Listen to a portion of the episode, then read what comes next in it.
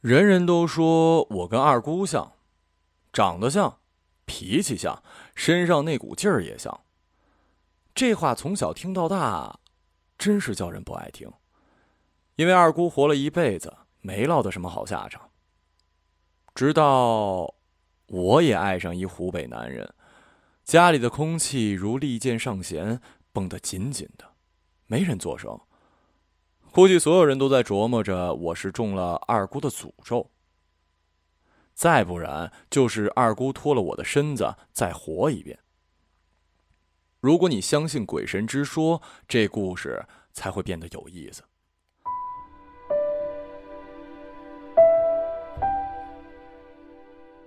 爷爷短命，生下了八个娃，自己早早的走了，恐怕是姓氏太多，伤了身子。我还这样想过。无论如何，八卦爷爷奶奶的床地频繁，总归是不太好的。爷爷走了，家里又穷，娃娃又多。奶奶虽然貌美如花，可村里上下没有一个男人愿意接这烂摊子。无奈之下，奶奶把大姑送出去了，也就是说，卖了。大姑被送走那天，所有人哭天抢地，除了二姑。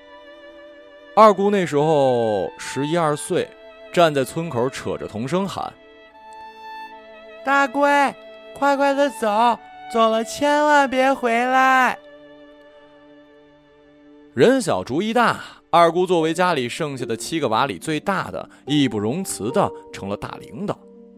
奶奶下地干活，家里二姑掌事儿。早上挨个给弟弟妹妹穿衣服，丢几片菜叶子，煮一大锅粥。用盛水的缸腌一缸子咸菜吃一冬天，没有谁没挨过二姑的鞭子。谁推磨，谁喂猪，谁劈柴，都是安排好的。二姑的路子不仅暴力，而且好战。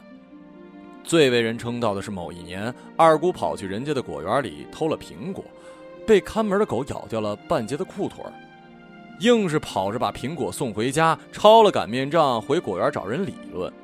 讨了一条裤子的钱，这才回家。提起二姑，大家除了恐惧，还有一份敬重。在她成年之后，又多了一份憎恨。村里来了几个知青，人人都说二姑跟知青搞破鞋，钻了草堆儿。这是让家族蒙羞的事儿。假如那个破败的家庭也可以被称之为家族的话，二姑倒是坦荡。碰着说风凉话的人，他绝对不放过人家。他一不否认，二不觉得羞，劈头盖脸就骂人家破烂玩意儿，说什么呃猪拱的奶子没人要，有本事你也去搭个知青啊！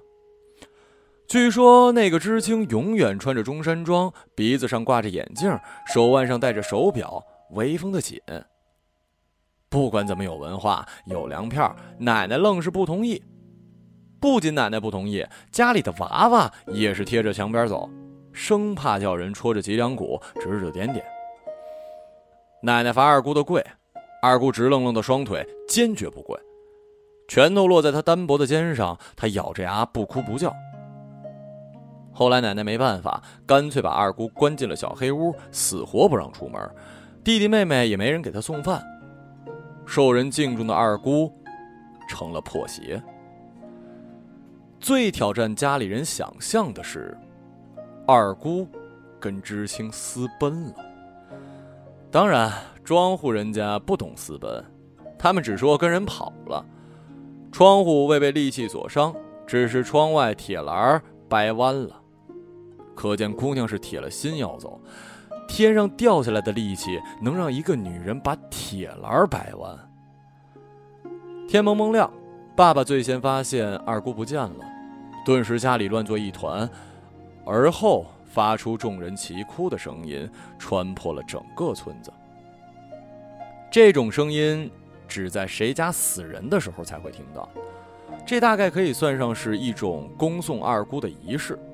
而二姑也是铁骨铮铮的留了字条，上面恶狠狠的写着：“生死无关这家，永世不回此地。”这和当年他送给大姑的那句话一个意思。二姑的名字应该叫做桃李，在他看来，桃李是唯一的出路。二姑走后，三姑当了家，没几年，三姑嫁了人，四姑又当了家。四姑会踩缝纫机，供了家里的三个男孩读书，直到大伯当了干部，爸爸进了大学，叔叔做了买卖，四姑才嫁人。那一年，四姑正好三十岁，日子也就稳稳当当的过了起来。婚嫁天子，一个接一个的喜事儿，一年又一年，没人再提过二姑，这是大机会。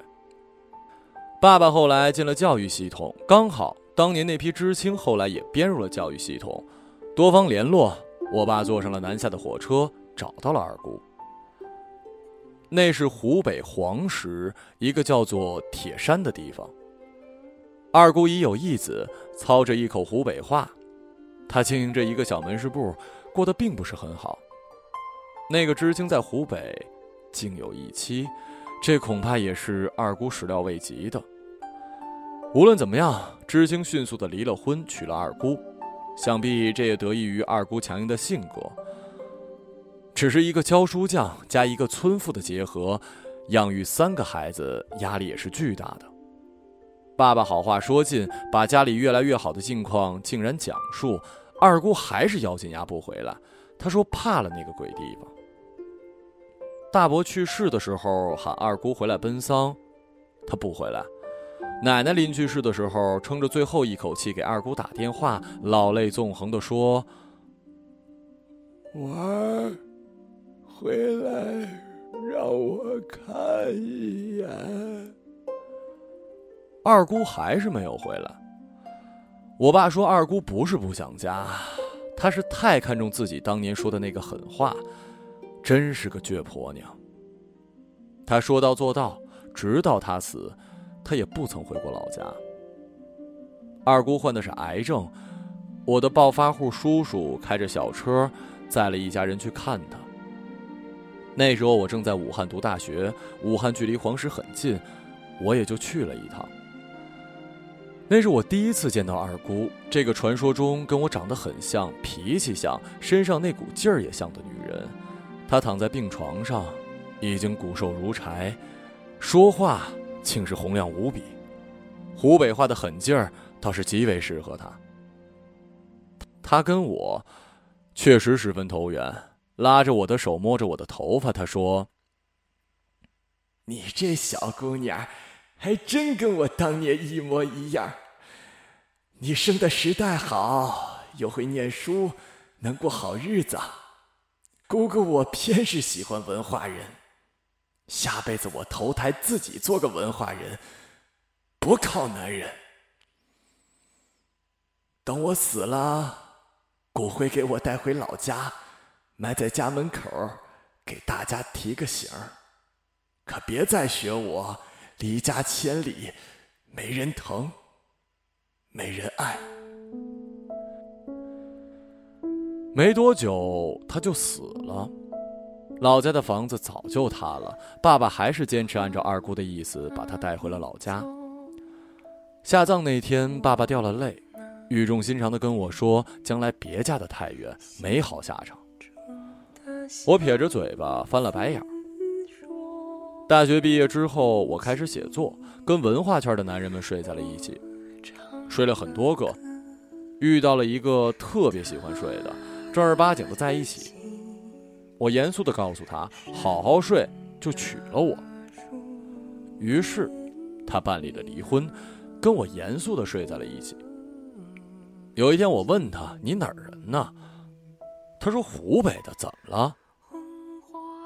我笑着把二姑的故事讲给他听，并告诉他：“我绝对不会嫁到湖北。”他笑了，问我：“你死了，想埋哪儿啊？”我说：“马尔代夫吧，带我走，永世不愿在中国。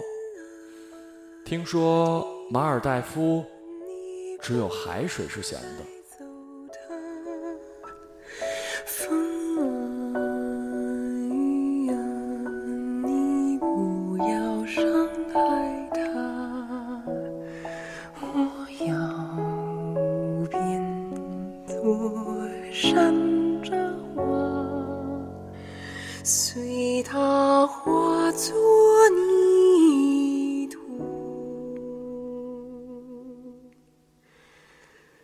在这